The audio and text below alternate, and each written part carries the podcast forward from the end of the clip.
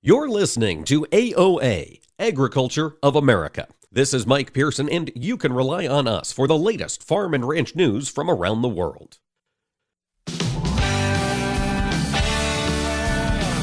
Informing America's farmers and ranchers. This is AOA, produced by the American Ag Radio Network. Now, here's your host, Mike Pearson.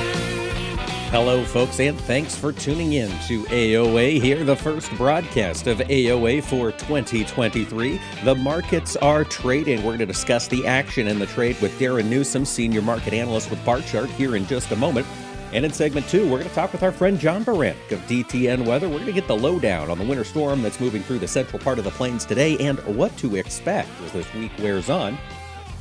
And in segment three, Ethan Lane, Vice President of Government Affairs at the National Cattlemen's Beef Association, is going to join us just before the New Year's Eve weekend, literally Friday afternoon. EPA released their newest Waters of the U.S. definition. And we're going to talk to Ethan about just what that means for the ag industry and cattle producers specifically when we get to talking with him later on in the program. For now, though, we are going to see how this New Year's holiday is impacting the trade. Darren Newsom joins us from Barchart. Darren, thanks for joining us today. Sorry about that. Darren had you on mute. Thanks for joining us today. Let's talk about what's happening in these markets as we watch the trade here to start the day. It certainly doesn't seem like there's a lot of life, at least in the grain trade. No, a little bit quiet. Um, you know, the first thing that grabbed my attention early Tuesday morning was a strong rally in the U.S. dollar index. We saw we saw the we saw the dollar index up 130 some points. Uh, you know, right off the bat. So, you know, the anticipation is just by going by the old, you know, if, if uh, dollar strong commodities have to be weaker, we were anticipating, you know, maybe the different sectors coming under a little bit of pressure. We've seen it in the energies. Uh, again, not a huge surprise. We're seeing some pressure in the energies. Uh, early trade mixed in grains and oilseeds. But what's what jumps out of me also is, you know, the metals are, are showing some pretty good strength in here. Gold's got a nice rally going to start the day, start the week. Uh, so we'll see how all this plays out. You know, most importantly, we'll see if the dollar can hold some of its gains through the close. All right, we're watching that value in the dollar. Darren, for those investment money managers who can shape our markets and definitely impact the mm-hmm. prices at the bottom line, what are they watching for as a new year, new quarter, new everything gets started here in the month of January? Yeah, you know, I think the biggest thing is what what are the long-term trends in all of these investment markets? And you know, I've still got a long-term downtrend in the dollar, meaning I think it's going to weaken over the course of 2023. So, I mean, this, you know, logically should bring some money back into commodities commodities. Uh, but which ones? I mean, which ones have the most bullish fundamentals right now? It's probably corn. Uh, probably corn still looks the best, but I have to temper that a bit. If I look at the corn monthly chart, it's still in a long term downtrend as well. So we could see it go up uh, maybe the first quarter, maybe second, uh, and then not take out uh, the 2022 highs, put some highs into place, and, and then possibly start to move lower again.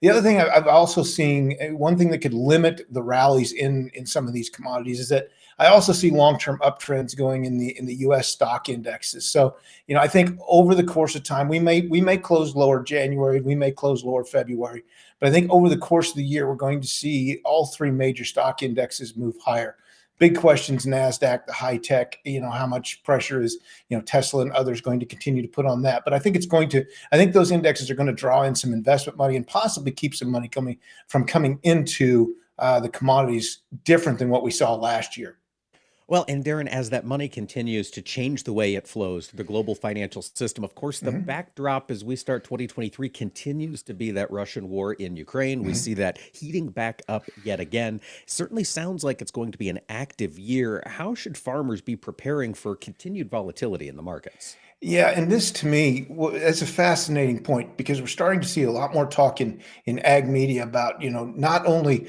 what they didn't what Ukraine did not produce last year, but the fact they didn't get anything planted and they're not and they're not thinking about planting anything in 2023. So we're looking at a year when global crop production is going to continue to to take a hit. And what jumped out at me at the at the at the in my monthly analysis was if I look at the Barchart national soft red winter wheat price index on its monthly chart, soft red winter wheat posted a bullish spike reversal. This tells me maybe out of all the grains the one with the least bullish fundamentals, soft red winter wheat looks like it's poised to go into a long-term uptrend as we start the new year's. Certainly something to watch, and obviously tied to the situation in Ukraine.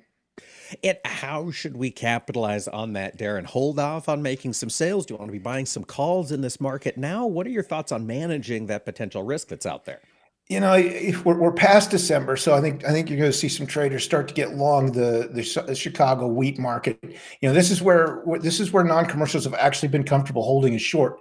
So the first thing we're going to see is that that group. I would anticipate that group uh, covering that short position and possibly going long you know, I, I, don't think there's going to be a lot of producers making forward sales. It's just hard to do in winter wheat anyway. But if, you know, from an investment point of view, you could see some buying coming into the futures market. There's still a little bit of carry in there. So you, you could be seeing some buying coming into there.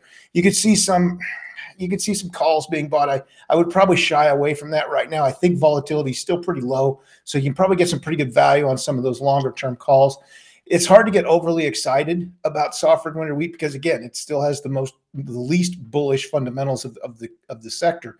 Uh, but I do think there's going to be an opportunity here to see soft red winter move higher because of the global problems.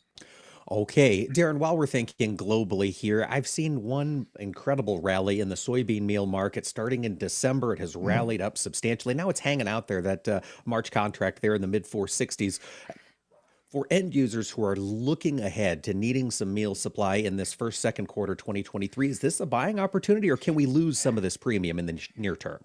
Yeah that's that's that's a great question mike because you can't it's hard to sell a new contract high and we saw march bean hit a new contract high uh, last week. So there's no indication that it's going to go down anytime soon. So if you're going to need to get some coverage in place you know it would tell you that it's probably not a bad idea. It's an inverted market. It's this it's that it's everything else but on the other hand, from a from a hedging point of view, you just hate to lock in near the highs. Uh, you hope to get a little, and, and, there's that there's that four letter word when it comes to marketing. But you hope that you know it comes down a little bit and gives you a bit better buying opportunity. I think we have to watch it closely. We don't want this thing to run away from us. I can't imagine there's a, a huge amount of buying coming in at 460. Bottom line is it's going to stay hot and dry in Argentina. They're the, the world's number one exporter of soybean meal. So until we see some sort of weather change, and it'll be interesting to hear what uh, what John has to say in the next segment. But until we hear, see some sort of weather change in Argentina, maybe best to get some on the books. Darren, I want to circle back to a comment you made early on in our discussion, which is that on the long term chart, you see the uptrend still developing in the equity markets. And mm-hmm. that boggles my mind after last year's drawdowns. Can you talk mm-hmm. about what you're watching for price targets? Yeah, you know what we saw in October was all three indexes, but I'm going to focus mostly on the S and P and the Dow Jones because Nasdaq's a little shaky. Uh, but what we saw in the S and P was one of the reversal patterns that I really look for uh, as it posted uh, a bullish spike reversal. And so we closed higher in October and November, then we closed lower in December. So if we if we apply what I like to call the Benjamin Franklin fish similarity, which tells us like guests and fish, markets start to stink in this case after three months of moving against the trend. We could see December, January, and February all close lower, possibly testing that low down around 34.90 before finding some binding again, then start to move higher. All right, keep an eye on these markets. It is likely going to be another volatile year. Darren Newsom, senior market analyst at Barchart, joins us today. And Darren, we appreciate your insight. Thanks so much for having me on again, Mike. And folks, stick around. We're going to talk through weather and how it could impact those markets with John Baranick of DTN Weather in just a moment.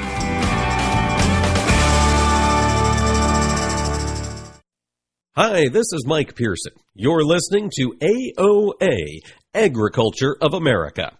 Don't go away, more AOA coming right up. Join us every Tuesday for Round the Table, brought to you by CHS, as we discuss how cooperatives support farmers and ranchers and build strong communities. Each week, we'll chat with voices from across the cooperative system. From global market access to local expertise, we'll explore how co op ownership means you own a world of opportunities. Tune in on Tuesdays or visit cooperativeownership.com to learn more. Tune in the first Wednesday of every month to listen to the monthly grind here on AOA. It's brought to you by our friends at the National Corn Growers Association, and each month we're going to dig into one specific aspect of corn demand. What happens to this grain after it leaves your operations and enters the global supply chain? That's what we're going to talk about each month on the monthly grind. Again, that's the first Wednesday of every month, and you can also find us wherever you listen to your favorite podcast. It's a show you don't want to miss. The archaeological record suggests that wheat was first cultivated in the regions of the Fertile Crescent, also known as the cradle of civilization, around 9600 BC. The Roman goddess Ceres, who was deemed protector of the grain, gave grains their common name today, cereal. Wheat is the primary grain used in U.S. grain products. Approximately three quarters of all U.S. grain products are made from wheat flour. The first bagel rolled into the world in 1683 when a baker from Vienna, Austria, was thankful to the King of Poland for saving Austria from Turkish invaders, the baker reshaped the local bread so that it resembled the king's stirrup. The new bread was called bugel, derived from the German word for stirrup. Ancient traditional tortillas were made from ground corn by Mexican natives as long as 2,000 years ago. However, flour tortillas only started to become popular in the 19th century. More types of foods are made with wheat than with any other cereal grain. These farm facts brought to you by the American Ag Network.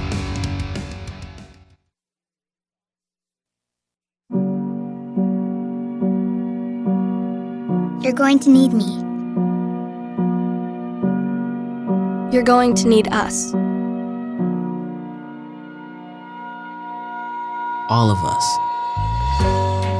You're going to need our technical skills, Our math, our engineering skills. You're going to need our help with your water, your air, your food. you're going to need our organizational skills, our problem solving skills. You're going to need our determination, our honesty, our compassion. You're going to need the next generation of leaders to face the challenges the future will bring. And we promise we'll be there when you need us. Today, 4 H is growing the next generation of leaders. Support us at 4h.org.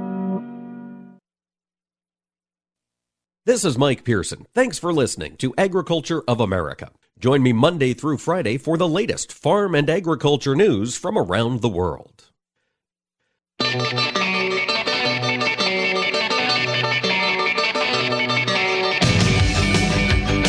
Keeping America's farmers and ranchers informed on AOA. Now back to Mike Pearson. Welcome back, ladies and gentlemen, across North America. Of course, this time of year, the conversation is on winter weather, who's going to see what and how much. But globally, of course, we're still watching out for crop development across the southern hemisphere. We're keeping an eye on the dryness and heat across Argentina and what to expect out of Brazil. Well, meteorologists who focus on agriculture study these things, and one of those is John Baranick, meteorologist over at DTN Weather. And John, thanks for joining us today. Yeah, and happy New Year, Mike. Good to talk to you. Happy New Year to you as well, John. And for a lot of folks, listeners right now across the Dakotas, parts of Minnesota, Nebraska, folks that have seen plenty of snow over the past two weeks, they're looking at a little bit more, aren't they?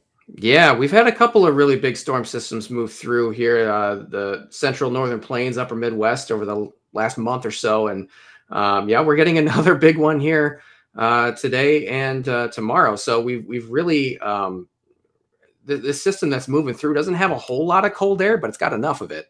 And it's uh, ingested a whole lot of, of moisture from the Gulf of Mexico that pumped in over the uh, holiday weekend and is uh, really turned into quite a, a, a, nasty snowstorm here. So already in Nebraska and into parts of South Dakota, we've seen over a foot of snow.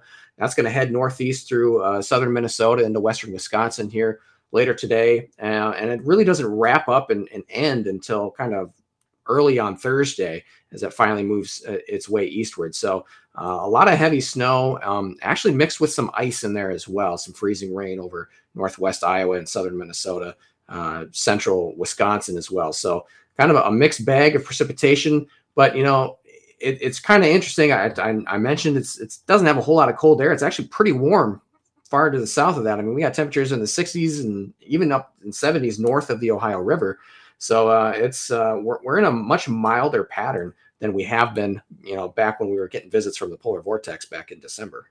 Well, that's true. The temps are much higher. And John, is there the wind element of this storm that we've seen over the last two through the Dakotas? Not as not into the extreme that we've seen uh, with the other ones. No. So uh, we may end up with some low visibilities. We may have some blizzard conditions at times, but nothing that would be sustained or be classified as a, a technical blizzard. It's a pretty big snowstorm. There will be some blowing and some drifting, but you know, getting three hours of 35 mile an hour wind gusts and uh, visibilities a quarter mile or less is, is not really going to happen with this storm.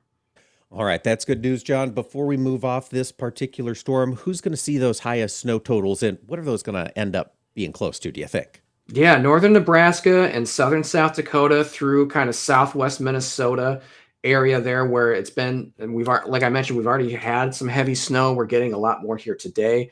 Uh, a lot of those areas are either close to or over a foot and um, we're going to be i've already seen a couple of reports of, of close to two feet uh, in southeastern south dakota. I'm not sure i buy that but there's a, uh, several of them around there that are kind of 14 15 already. So getting up close to two feet would not be uh, surprising in the least. It's a pretty dynamic system all right, folks, if you're in that territory, stay safe. If you're out there moving that snow, it's certainly been a tough couple of weeks for livestock producers in that region. And John, you mentioned this snow is being fueled by all of that moisture out of the Gulf of Mexico. And as I take a look at the national radar right now, it looks like a lot of that moisture is moving right up the Ohio Valley. Who's going to get some severe weather chances over the next day or two?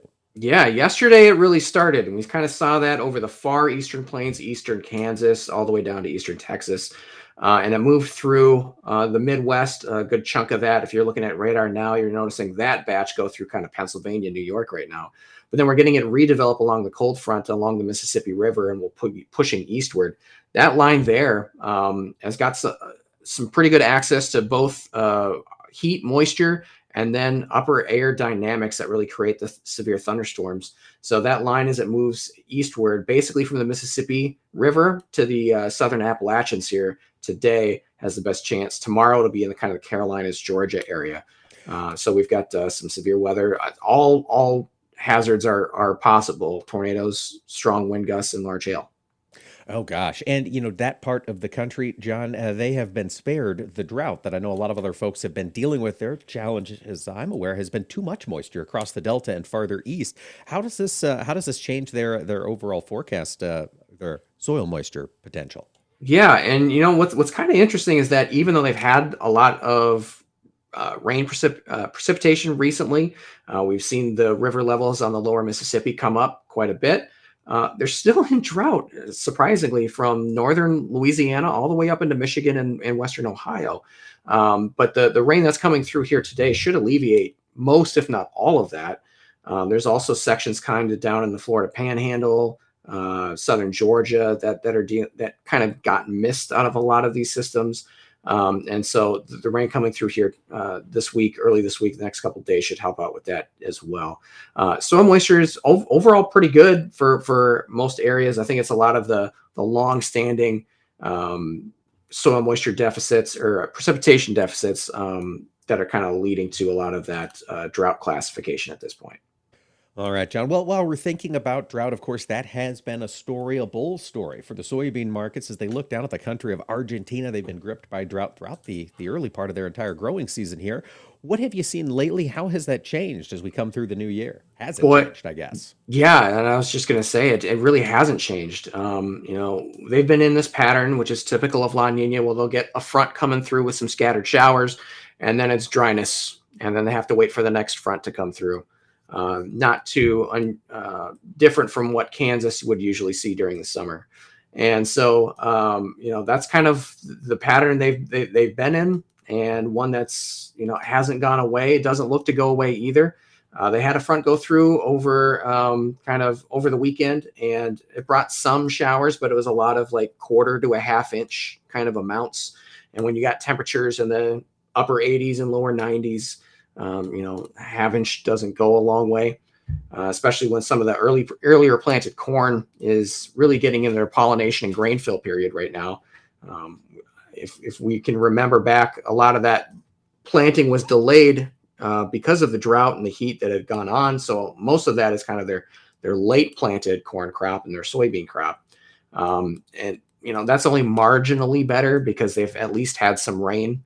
Um, you know, maybe once a week, kind of move through, but it's it, it's really not enough to to one turn around drought or soil moisture, or two give uh, crop conditions a, a boost. Really, uh, some of the ratings we've seen out of Argentina have been uh, incredibly low in terms of like you know USDA good to excellent ratings up here would would be kind of uh, you know 15% good to excellent down there in, in Argentina on corn and soybeans. So it's it's really not uh, a good time to be a farmer down there in Argentina.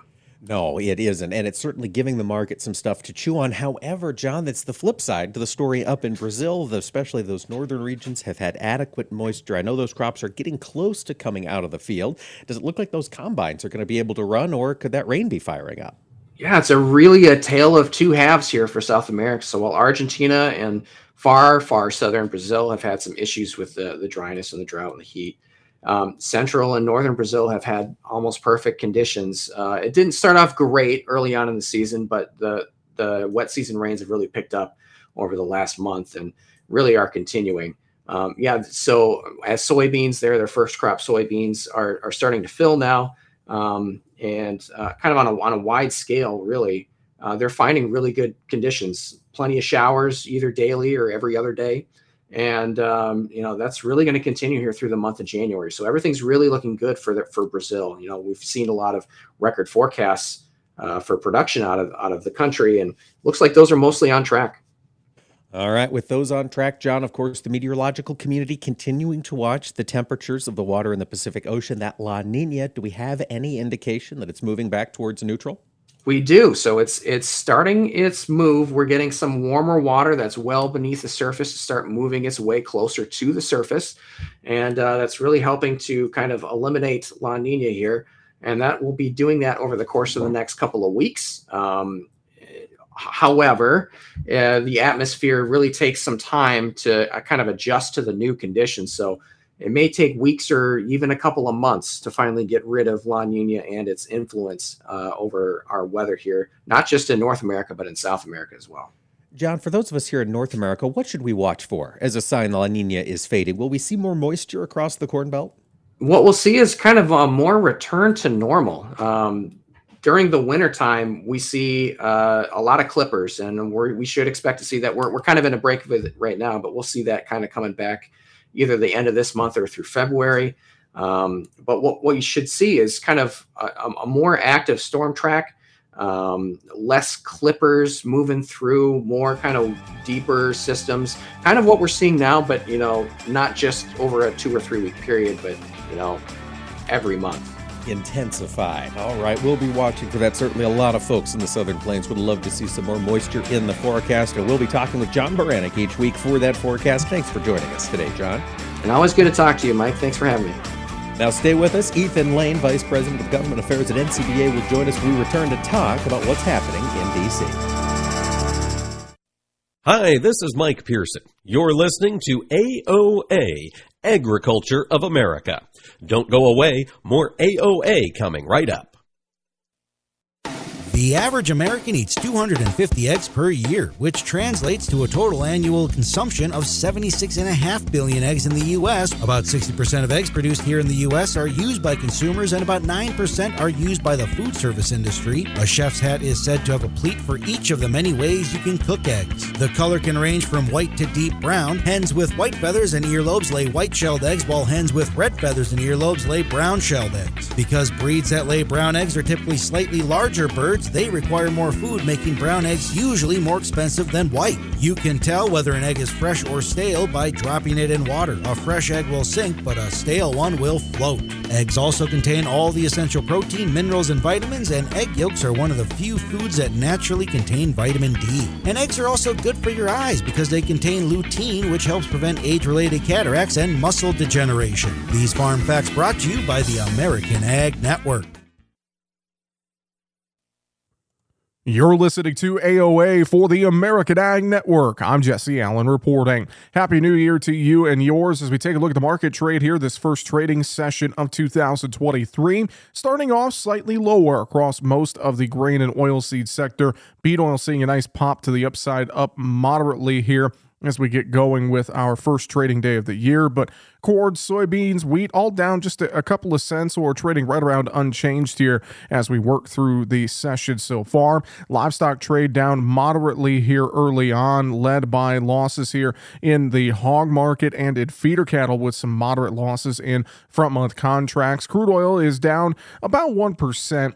And last check down uh, 76 cents a barrel, 79.50. The Dow Jones has uh, taken some of uh, the uh, early gains away, now down 27 points here in early trading as we watch that stock market and just watch the general money flow here as we start a new year. Stock futures traded higher overnight, but struggled to hold those gains. A dollar surging following better than expected inflation data in Germany earlier here today. As we see that U.S. dollar index currently is up 80 points at 104.07. Now, overall, these markets, especially the grains, going to be watching South American weather here as we progress forward, and going to be watching the dryness in Argentina and the good weather still in Brazil as we start to ar- harvest some of those early soybeans in Mato Grosso. Chinese soybean demand that's something that slowed over recent weeks as COVID began to spread across the country. Cash sources in China reduced their December January usage estimates by a combined 1 million metric tons, with most of the January loadings now covered. And we're going to start to see that shift of bean sales from Brazil to China instead of the U.S. to China. So that's going to be a storyline to watch here early in the trading year. Again, markets fairly mixed here to slightly lower in the grains. You're listening to AOA for the American Ag Network. I'm Jesse Allen. What do Mick Jagger, Barbara Walters, and Star Jones all have in common? They've all suffered from something called heart valve disease. Heart valve disease affects 11 million Americans and, if left untreated, can lead to death. Unfortunately, less than one in four Americans have much knowledge of this disease that kills more than 25,000 people every year. The good news is that if heart valve disease is treated, patients can recover and live long, happy, and productive lives. But in order to treat heart valve disease, you need to know if you have it. If you or your loved ones are over the age of 65, have been treated with radiation to the chest, have been diagnosed with a heart murmur, or have a history of heart disease, it's time to listen to your heart. Ask your doctor today about screening for heart valve disease. A message brought to you by Heart Valve Voice US. For more information about the symptoms and treatment for valve disease, go to heartvalvevoice-us.org. You're listening to AOA, Agriculture of America. This is Mike Pearson, and you can rely on us for the latest farm and ranch news from around the world.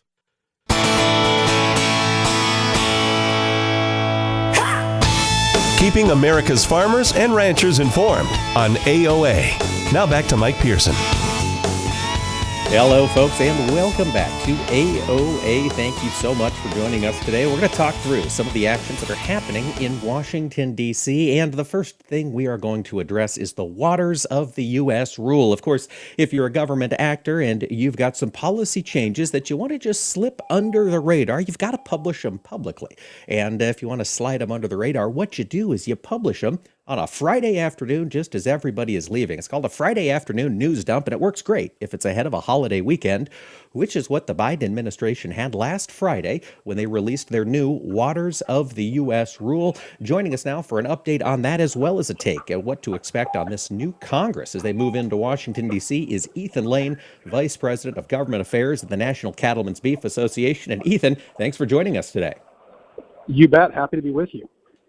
Well, things are starting off with work already here to start the year. WOTUS, Ethan, what did we get from this Biden administration on this new interpretation of the waters of the U.S. rule? Well, we, we got pretty much what we expected from EPA on, on the new waters of the U.S. rule. Uh, it's not a rule that, that, that agriculture is particularly happy with. Those are concerns we've voiced repeatedly to the administration.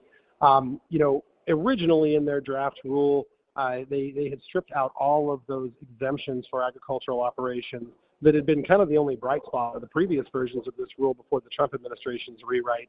Uh, the final rule did see a lot of those restored, which is some progress in the right direction, although uh, they kind of opened up a new can of worms by establishing what they're calling a case-by-case framework for evaluating uh, federal nexus on some of these on some of these questionable I, I, you know, waters areas, and I would put most of our producers, you know, operations into that questionable bucket, which means Um, rather than providing operational certainty, this rule in its current form is simply going to add to the uncertainty the producers face. Uh, you could have neighbors getting different determinations from EPA on what would be a federal water, um, you know, and subject to their jurisdiction or not. And that's just simply not a sustainable model to use. Um, we think that this rule still is going to be probably sideways with whatever the Supreme Court decides on the Sackett case here in the next uh, in the next few months. Um, and, and that certainly is going to keep us on that same track of having a problem um, and serious opposition to the current rule and looking towards the Supreme Court for a little bit of guidance.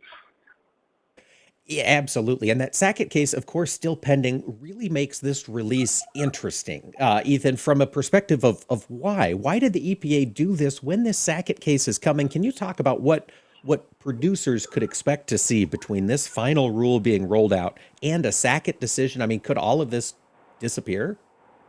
Well, it, it certainly could be dramatically altered, and you know we've voiced that as have others. That hey, you know maybe maybe hit the brakes on this and see what the Supreme Court says before you draft a rule that's going to be immediately questioned by the Supreme Court. Typically, a new rulemaking, you know, would go to court. We would go to the district court. We'd go to the appeals court. It'd be years down the road before the Supreme Court heard it.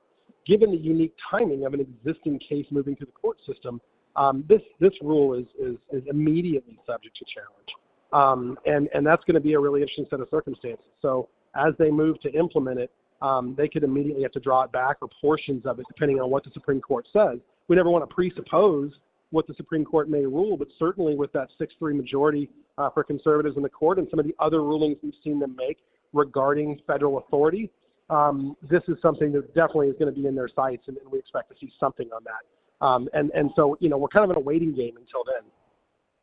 We're on a waiting game. In the meanwhile, of course, they will begin, I imagine, implementation of this rule. What does that process look like? Ethan, is this a going to take some time before all these rules are promulgated?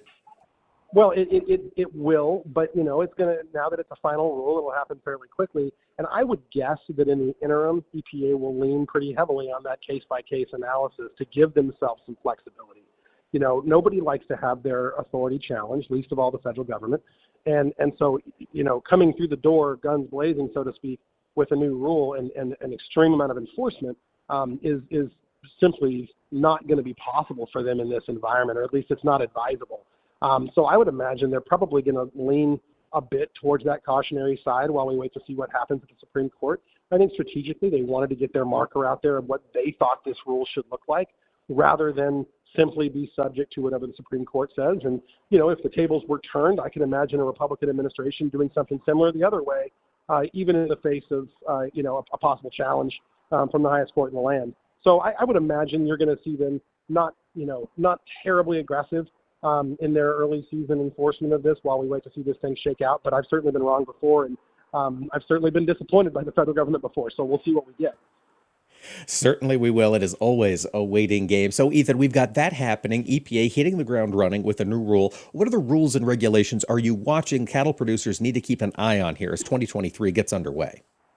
Well, you know, we were expecting some other things out of USDA at the end of last year. Those could still come anytime. Obviously, the mandatory uh, RFID rule for animal disease traceability has been sort of simmering on the back burner for several years now. Um, that has cl- cleared OIRA, so we could see that at any time. Um, you know, there are some things like that that we know are kind of perking in the background. Obviously, work continues on the cattle contract library pilot program that, that we just saw a final rule on. That implementation is going to be continuing over the next few months.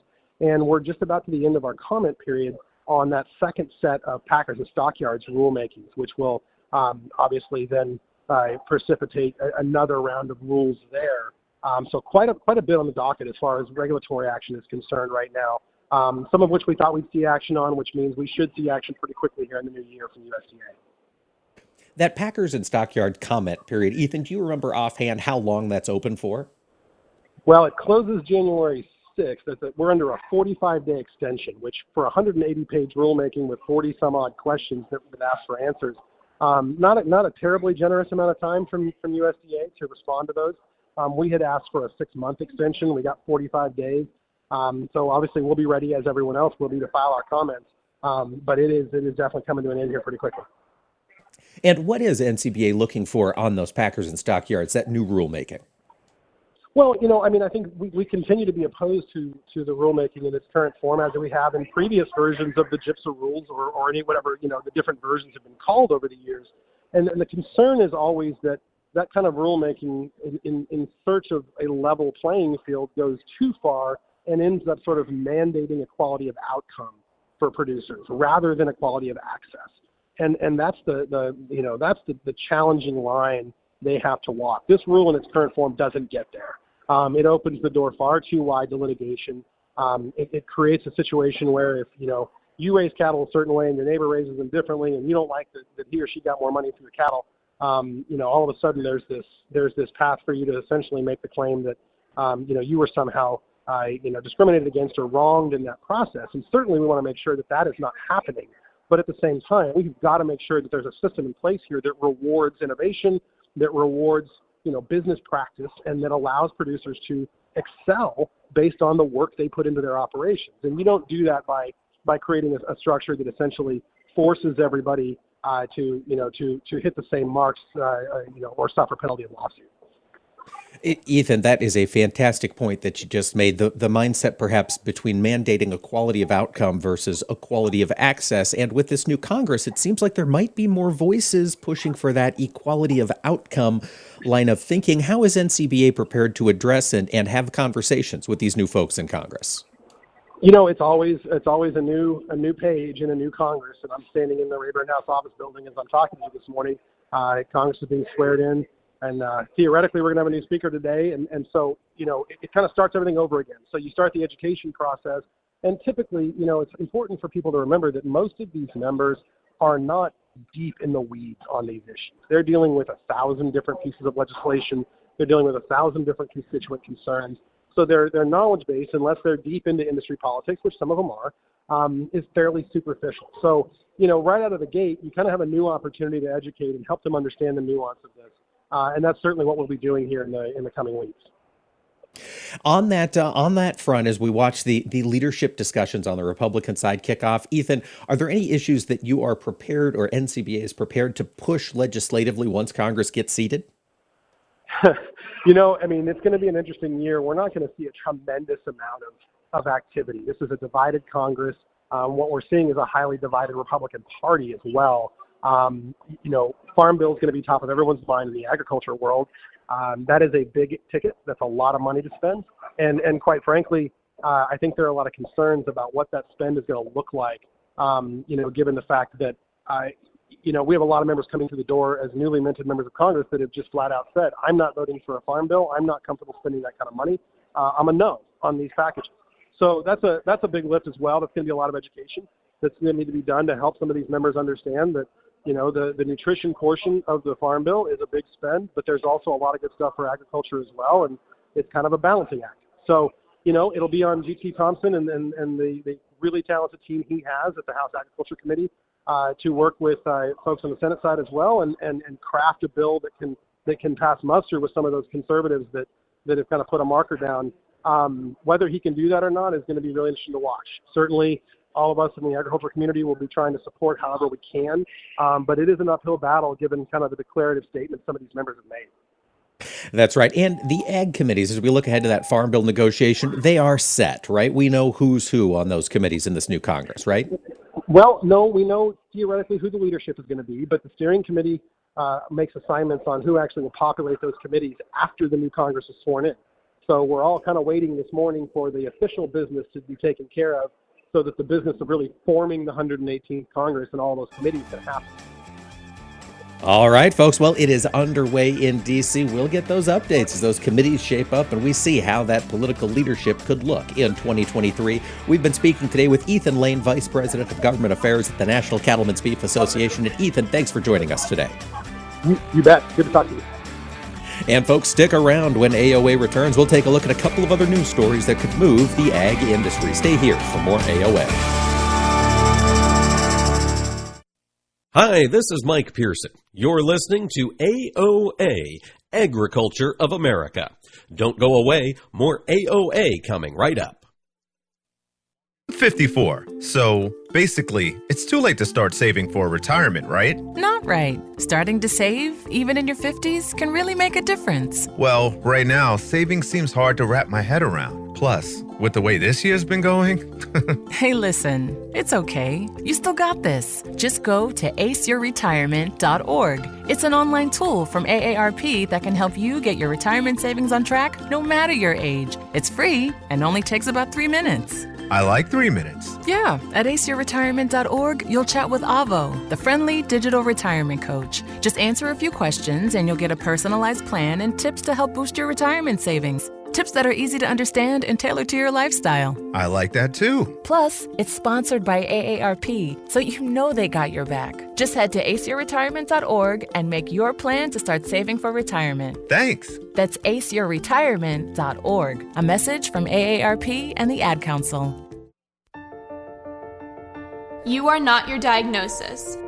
A medical chart is not your identity. And vision loss does not define you. Your drive shows who you are. And you are not alone. Because we are driven too. To be a beacon of strength, a champion of courage, an advocate for hope. You are not alone. Because we are stronger together. We drive the research for the cures we are finding.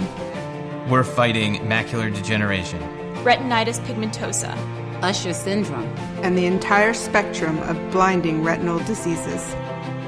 We fund. We fight. We, we win. win. We we we we are, are the, the foundation, foundation fighting, fighting blindness. blindness. Together, we are fighting blindness. Join the fight at fightingblindness.org. This is Around the Table, where we explore the benefits of cooperative ownership. Today, we're talking with Aaron Rogie, Senior Product Manager, CHS Refined Fuels Marketing, to learn more about the benefits of using a premium diesel formula. Aaron, I've got to imagine those benefits filter through to the end user. What do you expect your users to benefit from as these changes get rolled out? The first benefit to our customers is knowing that the fuel that they purchase will be ready clean and operate as it should when they need it. So whether or not they're storing it in a tank or it sits in their equipment during an off season, because of the enhancements in the detergency, the water management, the filterability, the biostability, as well as um, storage stability, the integrity of their fuel won't be compromised by any um, contaminants or environmental elements.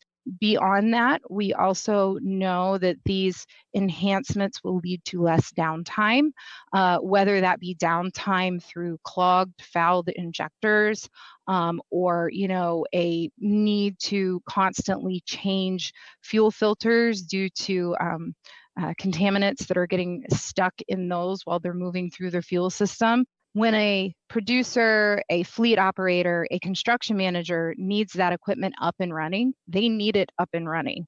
They can't have it sitting on the sidelines. So, providing a cleaner uh, burning fuel that keeps your system cleaner and your parts better maintained minimizes downtime. And, and that's really the end game. That's what we're trying to provide to our customers. Absolutely. This equipment doesn't do us any good if it's not running. We've right. been speaking with Aaron Rogie, Senior Product Manager at CHS Refined Fuels Marketing. Aaron, thanks for joining us today. Oh, thanks, Mike. Really appreciate it. And thank you for joining us around the table. Learn more about the benefits of cooperative ownership at cooperativeownership.com. Corn is native to the American continent and was unknown to the rest of humanity until Columbus arrived in the New World in the 15th century. It took less than 100 years after Columbus's discovery for corn to be introduced to farmers in Asia, Africa, Europe, and the Pacific Islands. After wheat and rice, corn is the third most cultivated crop in the world. The four nations that purchase the most corn from the United States are Mexico and Colombia, who use it as a food ingredient, and Japan and South Korea, who buy it mainly for animal feed. Around one third of the corn grown in the United States is eaten by livestock, another third is used in the production of ethanol fuel, and the rest is either consumed by humans, exported to other nations, or used industrially. Now, that sweet corn, that's the variety that most Americans grill or boil for cookouts or just eat straight out of a can with a spoon, accounts for just 1% of all corn grown in the United States. These farm facts brought to you by the American Ag Network.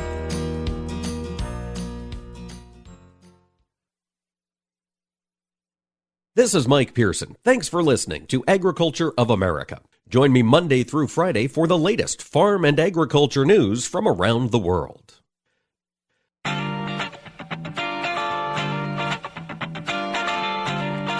Information farmers and ranchers need to know. AOA. Now back to Mike Pearson.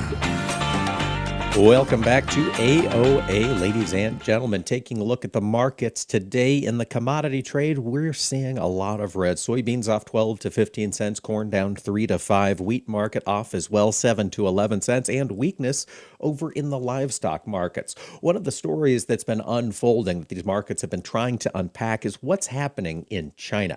They, of course, have been rolling back their COVID zero policy, opening up travel, allowing Chinese citizens to leave, foreign folks to visit visit. And in so doing, they're seeing a very widespread of widespread of COVID. Uh, by indications, at least in China. But we're also seeing China try to grapple with this changing geopolitical environment. Of course, they are striking deals with Russia. They're continuing to try to maintain friendships with the West. And a week ago, on Christmas, they had a powerful foreign service seminar and they looked at how Chinese can apply or, or, how the Chinese government can manage their international relations. And there was a comment, there was a speech given by their former uh, foreign minister, Wang Yi. He is the head of the foreign ministry for the Communist Party of China. And he was talking about becoming closer to the U.S. Well, it was announced this week that he has been let go from that position, and instead, the Chinese have appointed their their current ambassador to the United States as the head of their foreign ministry. Now, China watchers are saying this is an indication that China is trying to rebuild their relationship with the U.S. It will be interesting to see if this follows with any more substantial Chinese purchases of agricultural products. That's where the Chinese have really been stepping in, making large purchases of American goods. It has been in the ag industry. Though with Brazil's crop, that soybean crop, first one coming out of those fields here over the next couple of weeks, we will see the market start to put its focus back on what's happening out of South America. And no doubt we'll continue to see China form tighter ties with that country, especially given the currency advantages with the real.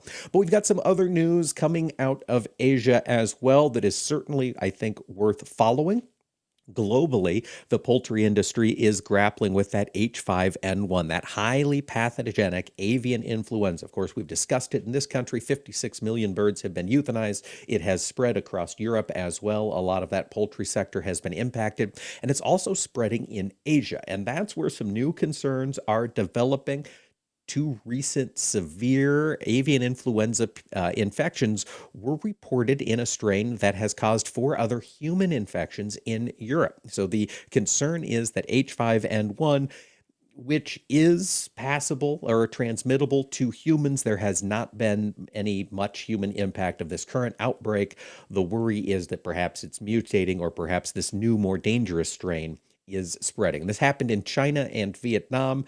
Uh, so, of course, facts are kind of tough to get. These were both rural residents. It does appear they had been uh, exposed to infected poultry. And uh, we'll see how this all shakes out. But in the meanwhile, the World Health Organization is on the case, keeping an eye on how this looks. And we'll see. We'll continue to track this. Uh, certainly don't need another headline of, uh, of some kind of virus spreading in the world.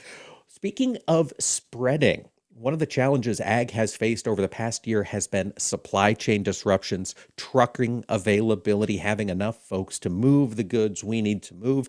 Earlier this year, we saw animal agriculture apply to the FMCSA, the Federal Motor Carrier Safety Administration, for an exemption from their hours of service rules. Uh, these were designed, as the trucker said, because we just didn't have the truckers. We have to get these animals to processing to their farms uh, as quickly and as safely as possible. FMCSA denied that exemption. They uh, refused to allow livestock haulers any additional time under the existing hours of service regulation. However, the state of Kentucky has rolled back those uh, hours of of uh, service restrictions. In the state of Kentucky, this order was signed two days after Christmas by Governor Jim Gray, or excuse me, by uh, by Transportation Secretary Jim, Jim Gray in uh, in Kentucky, and it was designed in response to the winter weather. The idea was this cold front is coming. We cannot have livestock out on the open road. This is a temporary waiver of service hours.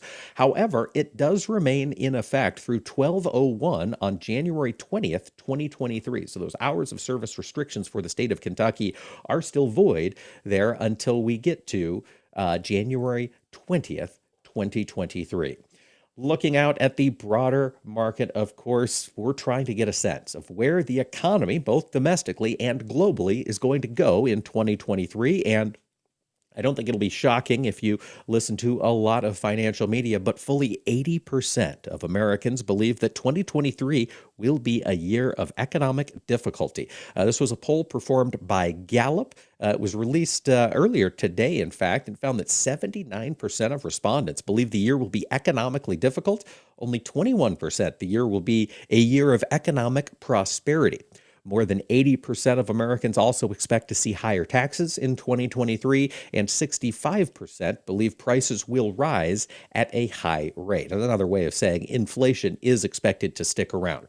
What was interesting as we're taking a look at the economy, we're all looking at the same facts and figures as to how things break out, but there is a very big partisan difference in how the two Democrats and Republicans view the future of the U.S. economy. Almost 70% of Democrats expect to see full or rising employment, while only 23% of Republicans do. Fully more than half of Democrats expect the stock market to rise and prices to rise at a reasonable rate. So they expect the stock market to go up and inflation to come down. However, less than 20% of Republicans had said the same thing.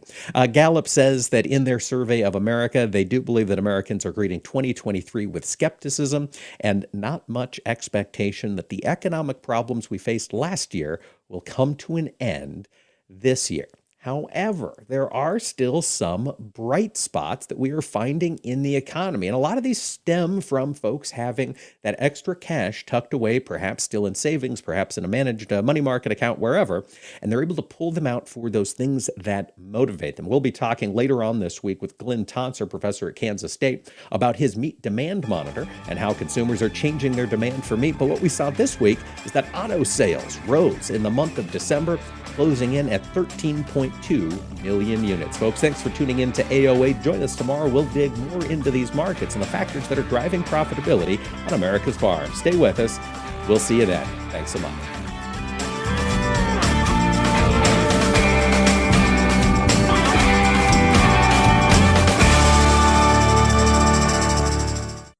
This is Mike Pearson. Thanks for listening to Agriculture of America. Join me Monday through Friday for the latest farm and agriculture news from around the world. Tune in the first Wednesday of every month to listen to the monthly grind here on AOA. It's brought to you by our friends at the National Corn Growers Association, and each month we're going to dig into one specific aspect of corn demand. What happens to this grain after it leaves your operations and enters the global supply chain? That's what we're going to talk about each month on the monthly grind. Again, that's the first Wednesday of every month, and you can also find us wherever you listen to your favorite podcast. It's a show you don't want to miss. The landscape of media has changed, and people are more skeptical than ever about where they get their news and information. While major news outlets show decreasing credibility, your local farm radio station still shows strong marks. In a recent survey, farmers rated information from their farm broadcasters as almost twice as reliable as major news outlets.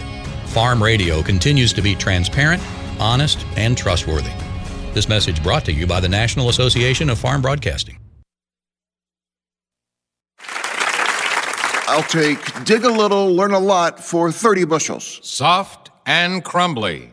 Tom. How does healthy soil feel to the touch? Correct. Dig a little for 40 bushels. Sweet and earthy.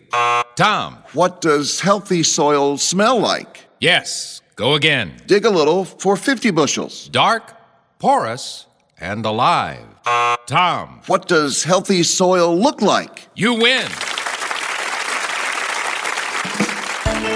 Understanding the basics and benefits of healthy soil can make your farm a winner too through lower input costs, better yields, and drought protection. which can lead to a healthier bottom line for your business. Contact your local Natural Resources Conservation Service office today to find out how you can unlock the secrets in your soil. This message brought to you by USDA's Natural Resources Conservation Service and this radio station.